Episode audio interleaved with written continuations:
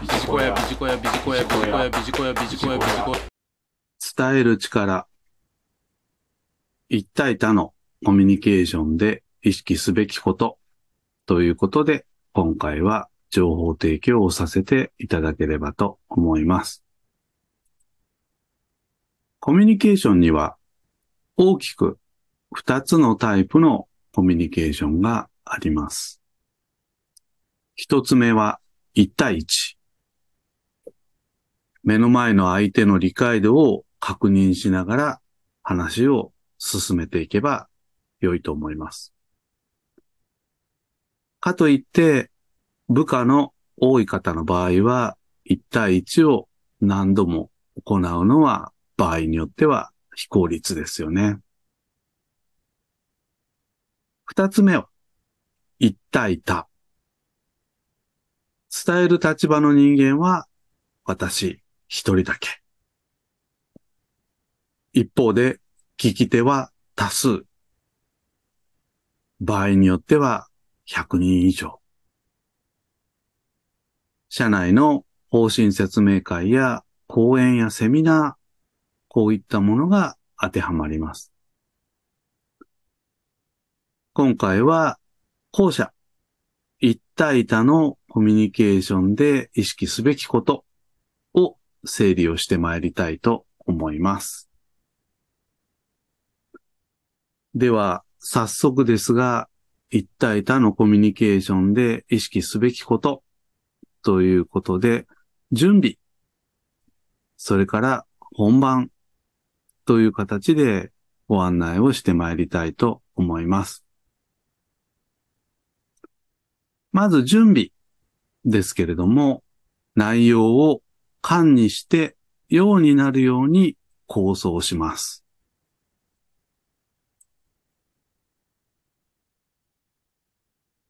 まずは内容そのもの、イコール伝えたいことの検討です。伝えたいことをキーワードレベルで整理をしましょう。そして、キーワードを伝えるための説明、例示、あるいは具体的なデータなどを考え、補強をしていきます。そして、話のつかみ、まとめ、こういったものを考え、全体像を作り上げていきます。合わせて、聞き手への配慮の検討と工夫を行います。聞き手はどんな人たちか、想像を巡らせましょう。今回のテーマに関する理解度はどうかキーワードには親しんでいるかこのコミュニケーションの目的は何か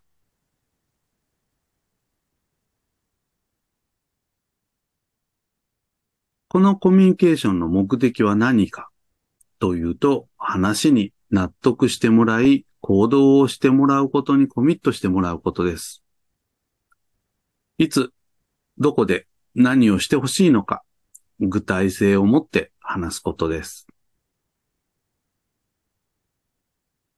そして、時間的に余裕があれば、話を録音するなどして、非言語はあらかじめ取り除きましょう。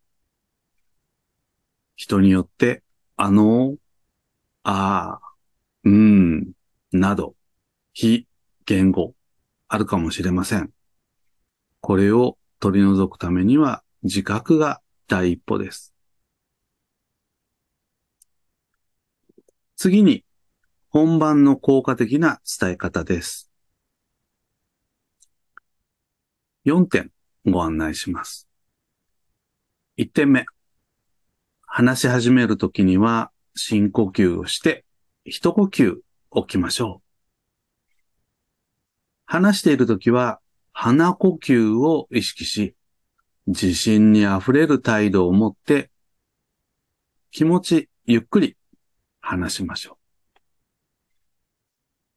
緊張で焦って話が早くなりすぎないように、このコミュニケーションの目的を改めて念頭に置いてください。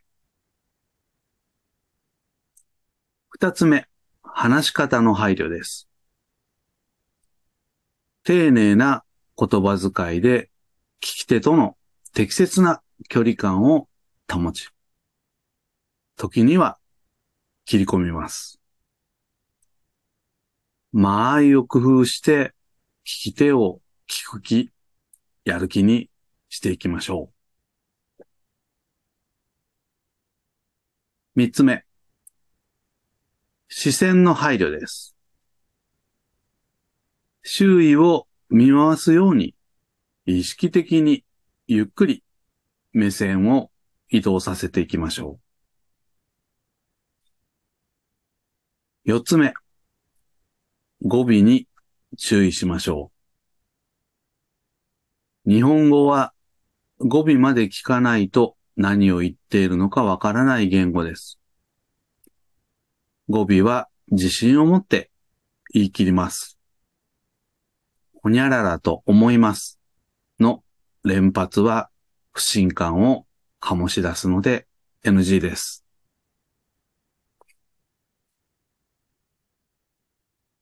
最後に、今回は一対他のコミュニケーションで意識すべきことということで概略をかいつまんでご案内をしておりますが、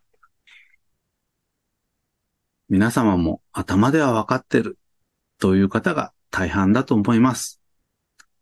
まずは場数が重要です。積極的に場数を踏んでいきましょう。以上、伝える力、一対他のコミュニケーションで意識すべきこと、ということで、情報提供をさせていただきました。ビジコヤ